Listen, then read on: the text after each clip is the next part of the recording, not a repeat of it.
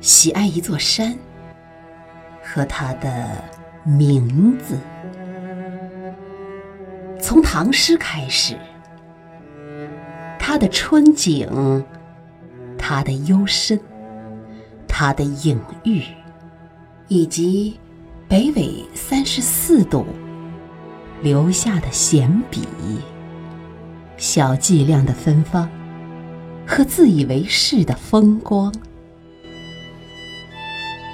一个人在内心慢慢豢养了四十年的来路或归宿，只为与一座山见面、拥抱或促膝交谈。到了终南山，真的不想走了。山上的雪花。一片一片，幻如佛前的蒲团，坐满风声和空想。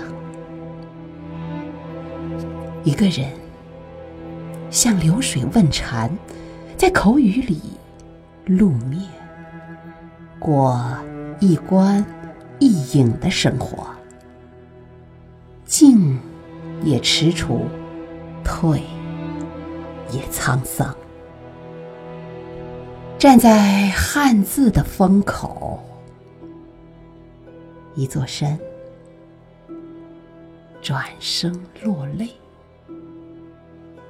擦光了时光的偏旁或致敬，大地只剩下私奔的炊烟，鸟鸣。破动孤寂的光芒。